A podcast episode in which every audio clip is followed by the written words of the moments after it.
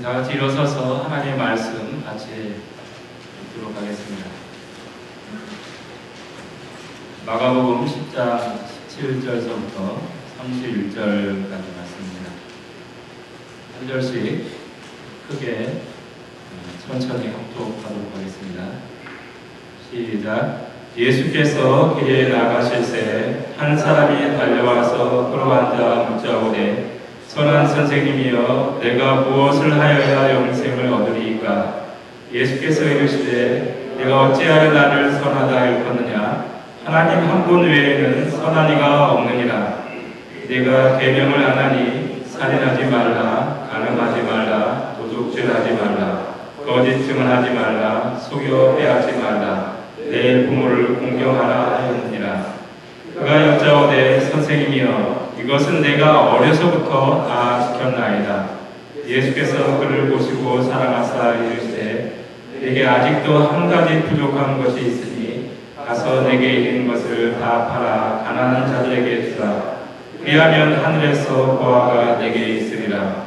그리고 와서 나를 따르라 하시니 그 사람은 재물이 많은 고로 이 말씀으로 인하여 슬픈 기색을 띠고 근심하여 가니라 예수께서 둘러보시고 제자들에게 이르시되 재물이 있는 자는 하나님의 나라에 들어가기가 심히 어렵다다 하시니 제자들이 그 말씀에 놀랐느니라 예수께서 다시 대답하여 이르시되 얘들아 하나님의 나라에 들어가기가 얼마나 어려운지 낙타가 바늘기로 나가는 것이 보자가 하나님의 나라에 들어가는 것보다 쉬우니라 하시니 제자들이 매우 놀라 서로 말하되 그런즉 누가 구원을 얻을 수 있는가 하니 예수께서 그들을 보시며 이르시되 사람으로는 할 수 없으되 하나님으로는 그렇지 아니하니 하나님으로서는 다 하실 수 있느니라.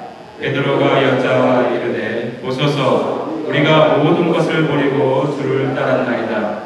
예수께서 이르시되 내가 진실로 너희에게 이르노니 나 복음을 위하여 집이나 형제나 자매나 어머니나 아버지나 자식이나 전토를 벌인 자는 현세에 있어 집과 형제와 자매와 어머니와 자식과 전토를 백배나 받되 박해를 겸하여 받고 내세의 영생을 받지 못할 자가 없느니라.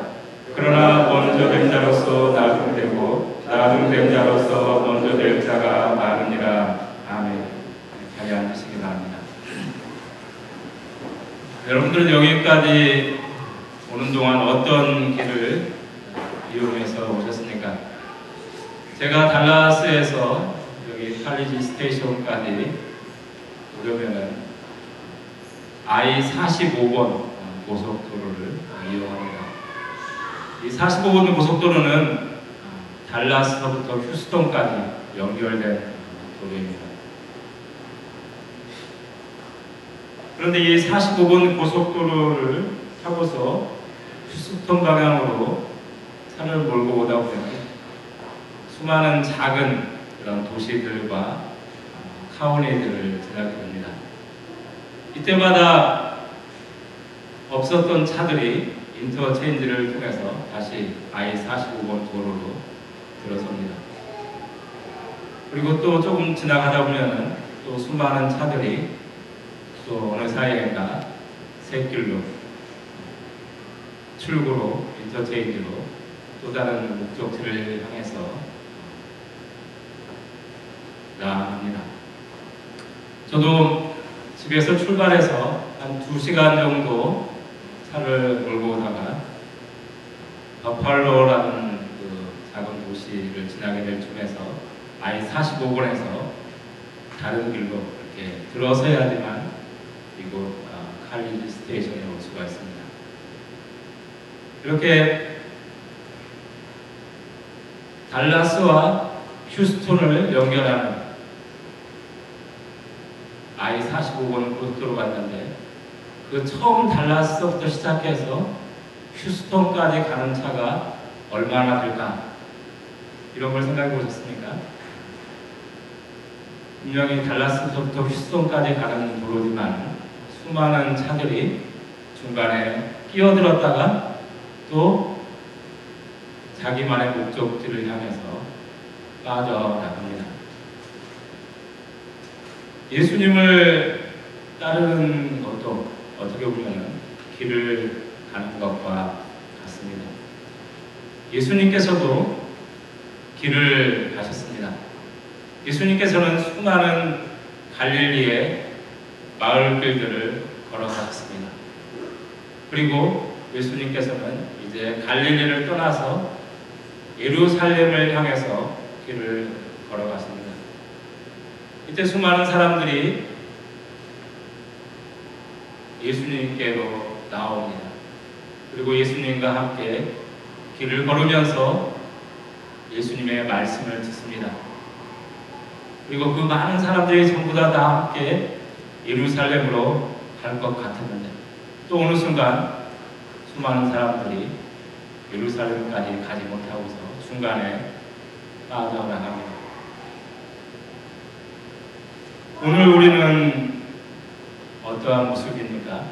예수님과 함께 길을 가는 자들로서 예수님이 가고자 하는 그 목적지 예루살렘까지 함께 동행하는 자들입니까?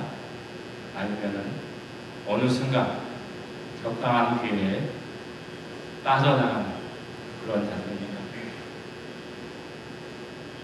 오늘 읽은 말씀에서도 예수님께서 길을 가실 때 찾아온 한 사람이 있었습니다. 그 사람은 예수님께 달려왔습니다. 그리고 예수님 앞에 무릎을 꿇었습니다. 마태복음 19장에서는 이 사람을 청년이라고 설명해 줍니다. 그리고 누가복음 18장에서는 이 사람을 관원이라고 소개합니다. 그리고 오늘 읽은 마가복음에서는 이 사람이 부자였다고 말하고 있습니다. 그래서 마태복음과 마가복음, 누가복음을 연결해서 이 사람을 종합적으로 이해하면 이 사람은 젊은 부자 관원 요즘 말로 하면 뭐 공무원이라고 볼 수 있죠. 젊은 나이에 부자가 된 사람입니다. 그리고 젊은 나이에 어떤 고위 관료, 공무원이 된 사람입니다. 이런 스펙을 가진 사람이 있다면 아마도 많은 젊은 여자들이 줄을 서게 될지 모르겠습니다. 이 사람이 예수님께 달려왔습니다. 예수님께 무릎을 꿇고서 무언가를 얘기합니다. 18, 17절 말씀을 다시 한번 읽어보면 이렇게 되어 있습니다. 예수께서 길에 나가실새 예수님께서 길을 가려고 하실새 한 사람이 달려와서 꿇어앉아 묻자오되 선한 선생님이여 내가 무엇을 하여야 영생을? 여러분 이 사람에게 중요한 질문은 무엇이었습니까? 이 사람에게 중요한 질문은 영생이었습니다. 우리는 영생이라는 단어를 들으면 무엇이 생각이 납니까? 죽은 다음에도 다시 살아나서 영원히 죽지 않고 계속해서 사는 것 그것이 생각납니다.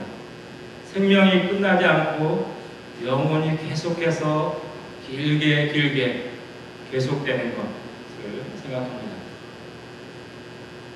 그러나 예수님 당시에 유대인들은 영생을 다르게 생각했습니다. 유대인들은 그 당시에 어떠한 형편이었습니까?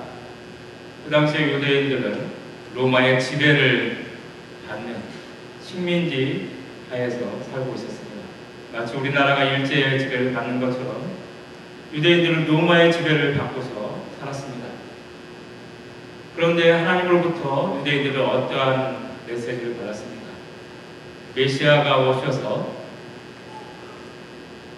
유대인들을 다윗 시대와 같은 그런 솔로몬 시대와 같은 그런 새로운 하나님 나라를 만드실 것이다 하는 그러한 예언을 받았습니다.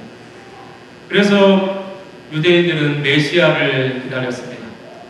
이제 로마로부터 해방되어서 새로운 하나님 나라가 곧 시작될 것을 기다렸습니다. 그리고서 새롭게 시작될 하나님 나라를 공동, 공동체별로 준비했습니다. 그래서 어떤 사람들은 바리새파가 되어서 율법을 준수하면서 새롭게 시작될 하나님 나라를 준비했습니다.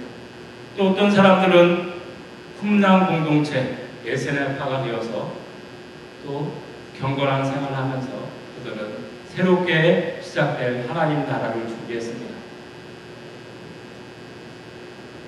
그래서 로마가 이제 무너지고 로마로부터 새로운 하나님께서 다스릴 새로운 나라가 되었을 때 그들이 그 새로운 나라에 들어가서 살게 되는 새로운 삶 그것을 유대인들은 영생으로 이해했습니다. 현재 세상에서는 힘들지만은 새로운 삶, 그 이후에 펼쳐질 내세의 삶에서는 그들이 하나님의 통치하에서 새로운 삶을 살게 될 것을 꿈꿨습니다. 그것이 유대인들이 가졌던 영생에 대한 이해였습니다. 좀 더 이해를 잘할 수 있도록 설명한다면 이렇습니다. 한때 남한과 북한이 사이가 좋아져서 이제 곧 통일될 것 같은 그런 분위기가 있었을 때가 있었습니다. 이때 사람들은 이렇게 말합니다. 이제 우리는 남북한이 하나가 되어서 살아갈 한반도의 통일 시대를 준비해야 된다. 이런 얘기를 합니다. 뭔가 전혀 다른 새로운 시대를 준비할 것을 얘기합니다.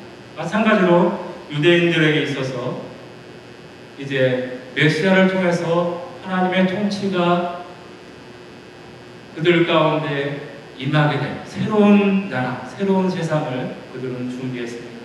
그리고서 그 세상 가운데서 참여해서 살게 되는 것을 그들은 영생으로 생각했습니다. 그래서 오늘 읽은 말씀에서도 예수님은 영생을 다른 말로 받아서 얘기합니다. 어떻게 얘기합니까? 하나님 나라에 들어가는 것이라고 얘기합니다. 부자 청년이 영생을 얻으려면 무엇을 해야 합니까? 라고 질문을 했는데 예수님께서 제자들에게 얘기하면서 부자가 하나님 나라에 들어가기가 심히 어렵다. 약대가 바늘 끌고 들어가는 것은 오히려 더 낫다. 라고 얘기하면서 영생을 하나님 나라에 들어가는 것, 하나님의 통치를 받는 것으로 얘기합니다. 우리는 영생을 길게 그냥 늘어져서 그냥 양적으로 오랫동안 사는 것을 생각하는데 어떻게 보면 이에 비교해서 유대인들은 질적으로 하나님의 통치 가운데서 내가 새로운 삶을 살아가는 것 그것을 영생으로 이해했다는 것입니다. 그래서 요한복음 17장 3절 말씀을 보면 이 부분을 우리가 좀 더 잘 이해할 수 있습니다. 요한복음 17장 3절 말씀 같이 한번 읽겠습니다. 시작. 영생은 곧 유일하신 참 하나님과 그가 보내신 자 예수 그리스도를 아는 것입니다. 하나님의 통치가 이루어져서 하나님께서 우리를 어떻게 의롭게 공의롭게 다스리시고 하나님께서 어떻게 그 나라를 이끌어 가시는지 그 하나님을 좀 더 잘 알아가는 것 그리고 하나님께서 보내신 그 메시아 예수 그리스도가 어떤 분인지를 더 잘 알아가는 것 그것이 영생이다라고 예수님께서 요한복음 17장 3절에서 설명해 주고 있습니다. 그렇습니다. 우리는 영생에 대한 새롭게 새로운 인식을 다시 해야 됩니다.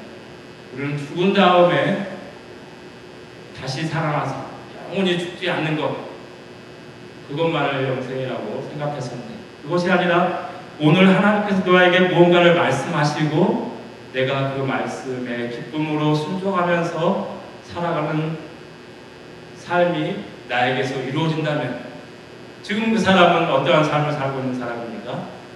영생의 삶을 살아가고 있는 사람입니다. 그래서 오늘 내가 영생의 삶을 살아가는 사람 그리고 어제 오늘 내일 영생의 삶을 살아가는 사람은 죽은 다음에 어떻게 되겠습니까? 당연히 계속해서 하나님의 통치를 받는 죽은 다음에도 다시 살아나서 하나님의 통치를 받는 영생의 삶을 살아가는 것입니다. 이와 같은 질문을 가지고서 이 젊은이가 얘기를 하고 있습니다. 누가 어떻게 영생을 소유할 수 있습니까? 누가 어떻게 하나님의 통치 가운데서 살아갈 수 있습니까? 지금 노마의 통치하에서 부자로서 청년으로서 그가 관원으로서 살고 있는데 이제 모든 유대인들이 바리세파, 에세레파 하나님이 메시아를 통해서 새롭게 시작할 나라를 꿈꾸고 있는데 나는 어떻게 그 새로운 나라에 참여할 수 있습니까? 이것이 부자 간원의 질문이었습니다.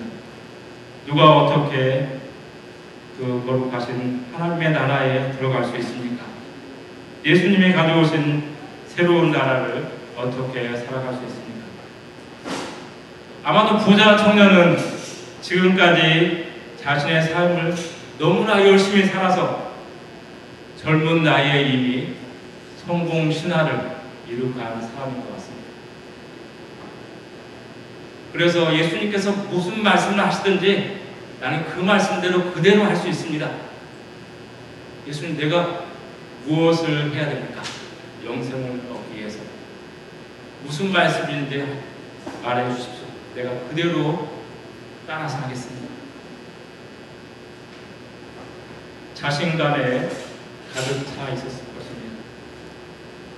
그래서 그는 예수님께 힘있게 달려와서 이와 같은 질문을 했습니다.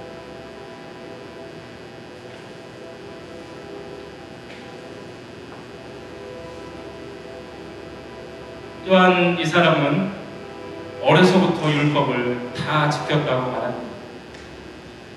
예수님께서 말씀하신 것처럼 살인하지 말라, 간음하지 말라, 도둑질하지 말라, 거짓증을 하지 말라. 이렇게 하나하나 구체적으로 열거한 내용들은 어떻게 보면은 이 젊은이가 하나하나 카운트하면서 내가 얼마나 율법을 잘 지키는 사람인가를 손으로 카운트하면서 율법을 지켜온 사람이라고 생각됩니다. 그래서 율법도 어려서부터 내가 다 지켜왔는데 예수님 말씀만 해주십시오. 그러면 제가 그대로 하겠습니다. 이러한 자신감을 예수님 앞에 보여줍니다. 그때 예수님은 그 청년을 사랑의 눈으로 바라보시면서 무엇이라고 말씀하십니까? 27절에서 이렇게 얘기합니다. 너에게 아직도 한 가지 부족한 것이 있습니다. 가서 내게 있는 것을 다 팔아 가난한 자들에게 주라.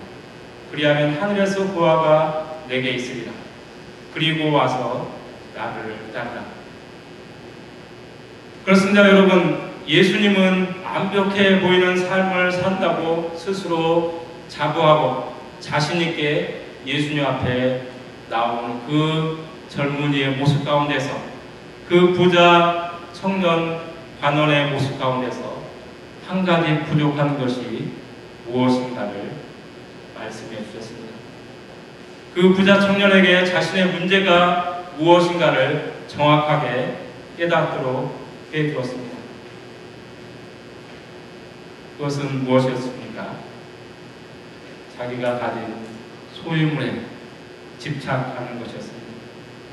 자기가 이루어놓은 그 성공 신화, 그것을 보여주는 재물을 의지하는 것이었습니다. 예수님의 이 말씀을 듣고서 그 젊은 부자 간호는 어떻게 되었습니까? 22절 말씀에 이렇게 말합니다. 그 사람은 재물이 많은 거로 이 말씀을 인하여 예수님께서 하신 그 말씀을 인하여 슬픈 기색을 띠고 근심하여. 슬픈 기색을 띄었다라고 합니다. 마치 하늘이 어두워지는 것처럼 얼굴이 어두워져서 먹구름이 끼어서 처음에 올 때는 힘있게 달려왔었는데 근심하여서 힘없게 예수님을 떠나는 그런 모습을 우리에게 보여줍니다. 그렇습니다. 이 젊은이는 예수님께서 말씀하시는 그 말씀을 통해서 말씀으로 인해서 갑자기 자신감이 허물어지는 밝았던 그의 얼굴이 어둠으로 수심으로 가득하게 되는 그런 모습으로 변했습니다.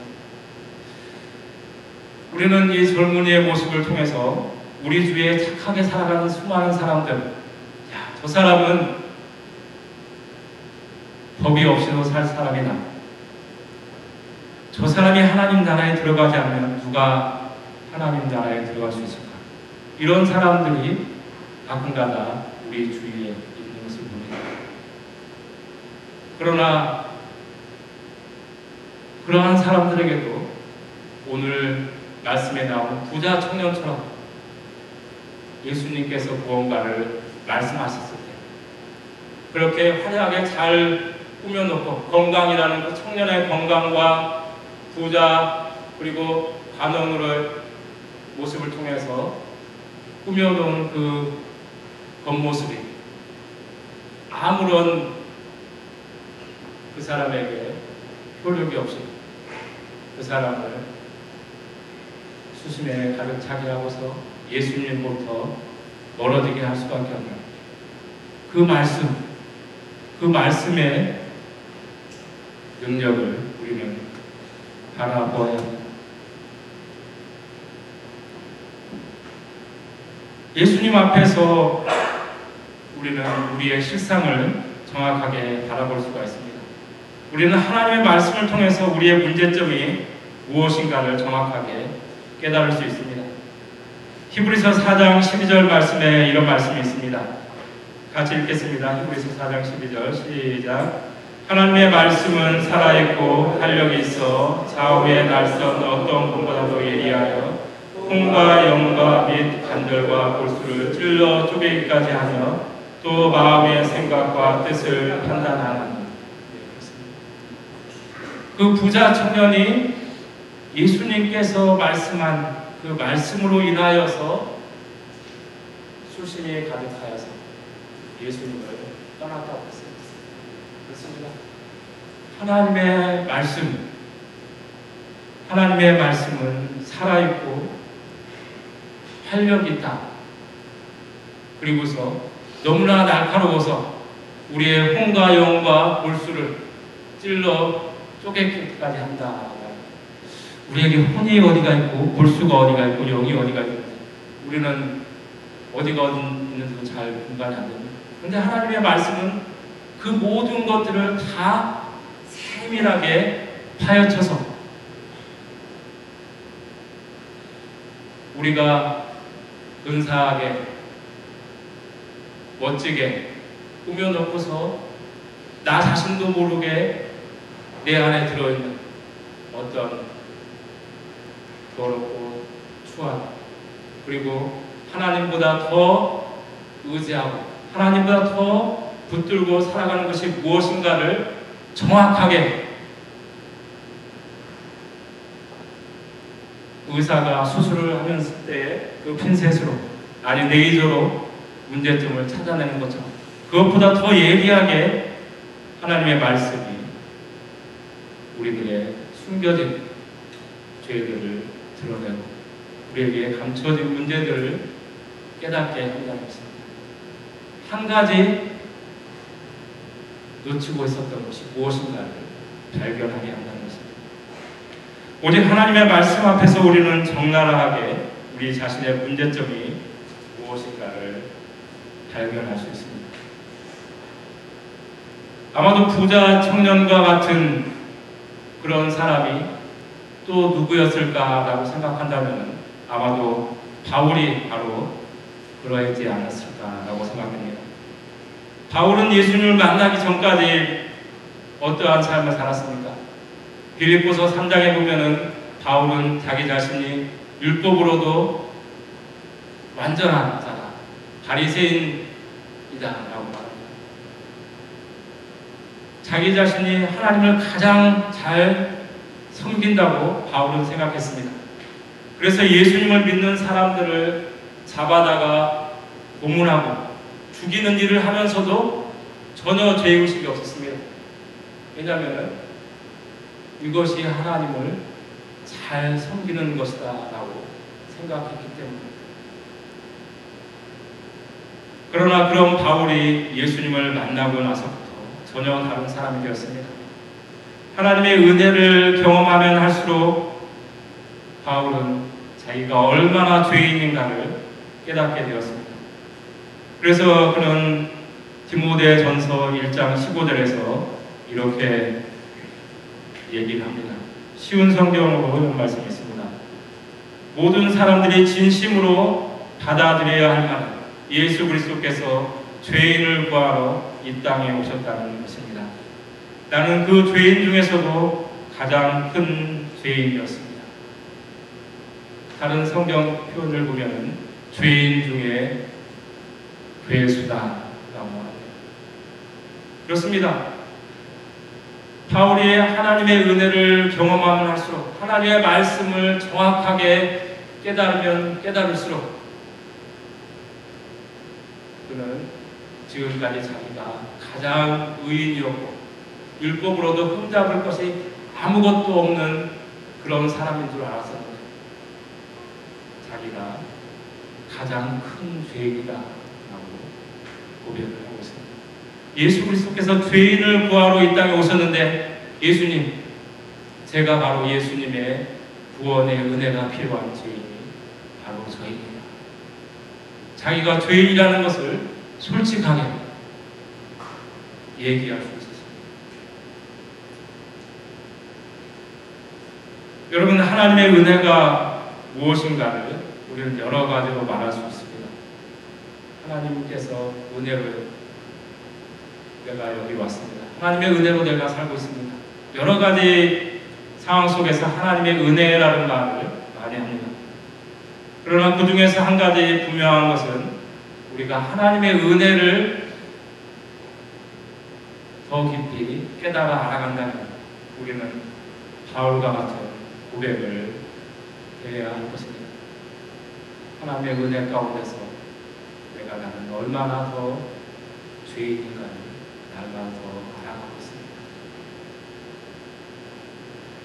하나님의 은혜가 마치 태양빛처럼 이 안으로 들어온다면 우리는 이 안에서 수많은 그런 먼지들, 세균들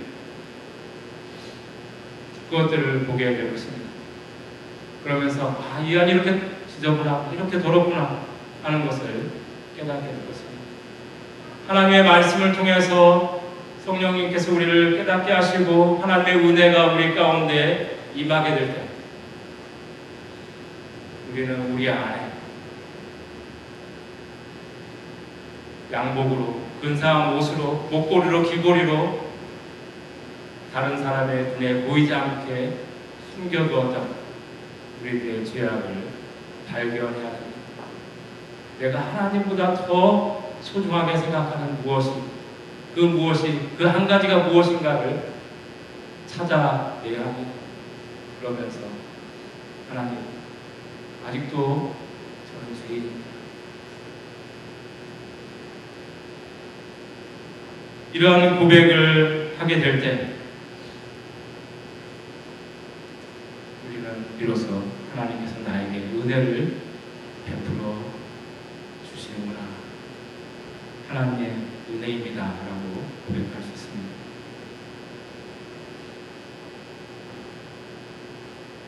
결국 부자 청년이며 가논이었던 그 사람은 얼굴이 어둡게 되어서 힘없이 슬픈 모습으로 예수님을 떠나갔습니다.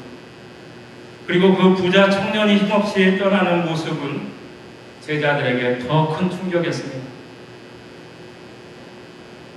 저런 의로운 삶을 살았던 부자 청년도 하나님 나라에 들어갈 수 없다면 과연 누가 하나님 나라에 들어갈 수 있습니까? 누가 영생을 얻을 수 있습니까? 누가 하나님께서 통치하시는 그런 새로운 세상에 참여해서 살아갈 수 있습니까? 제자들은 수군거리기 시작했습니다. 여러분 누가 구원을 받을 수 있습니까? 누가 하나님의 나라에 들어갈 수 있습니까? 누가 영생을 얻을 수 있습니까? 예수님께서 마가복음 10장 27절에서 이렇게 결론적으로 말씀합니다. 예수께서 그들을 보시며 이르시되 사람으로는 할 수 없으되 하나님으로는 그렇지 아니하니 하나님으로서는 다 하실 수. 그렇습니다. 사람의 방법으로 사람의 열심으로 자기가 쌓아놓은 사람의 자기 의를 가지고서는 하나님께서 통치하는 새로운 세상에 참여할 수 없습니다. 영생을 소유할 수가 없습니다. 어느 누구도 자기 자신의 열심으로 하나님 나라를 소유할 수가 없습니다. 오직 하나님께서만 했습니다. 구원을 얻기 위해서 우리가 할 수 있는 것은 오직 하나님께서 이미 시작하신 그 하나님 나라를 어린 아이처럼 기쁘게 받아들이는 것입니다. 하나님께서 보내주신 예수 그리스도를 믿음으로 영접하는 것입니다. 이것이 어디에 나와 있습니까? 요한복음 1장 12절. 영접하는 자, 곧 그 이름을 믿는 자들에게 하나님의 자녀가 되는 권세를 주셨습니다. 예수 그리스도를 메시아로 이 땅에 오신 예수 그리스도, 하나님 나라를 이 땅에 가져오신 그 예수 그리스도를 믿음으로 받아들이고 그분의 품에 우리가 또한 안기는 것입니다.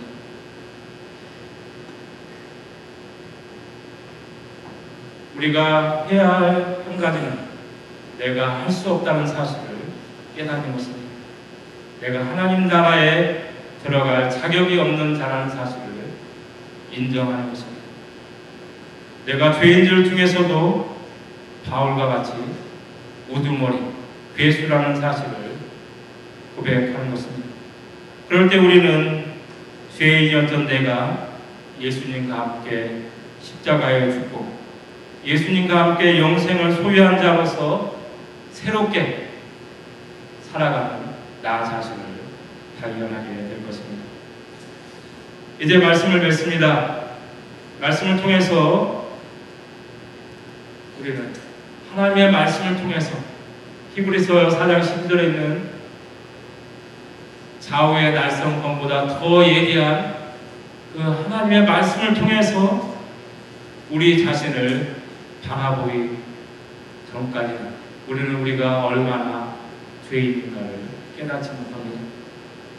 말씀을 통해서 예수님을 만나기 전까지는 아직도 나에게 부족한 것이 한 가지만이 아니라 두 가지, 세 가지, 네 가지 너무나 많은 부족한 것들이 있다는 것을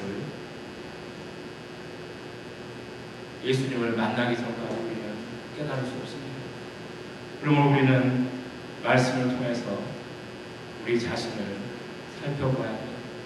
내가 얼마나 죄인인가, 내가 얼마나 연약한 존재인가.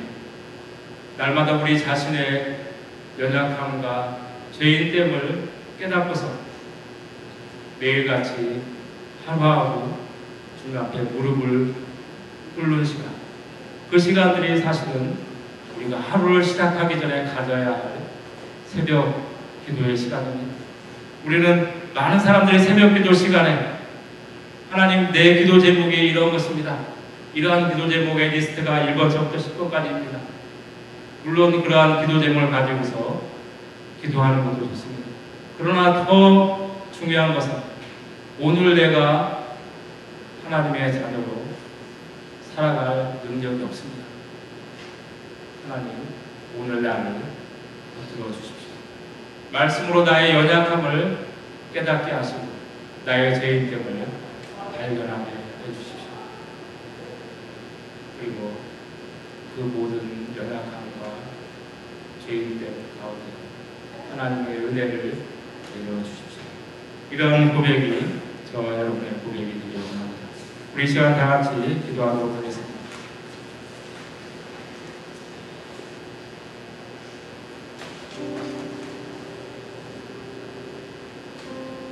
하나님 아버지 감사합니다. 주님께서 말씀으로 우리를 깨닫게 하지 않으시면 우리는 그래도 괜찮은 사람입니다.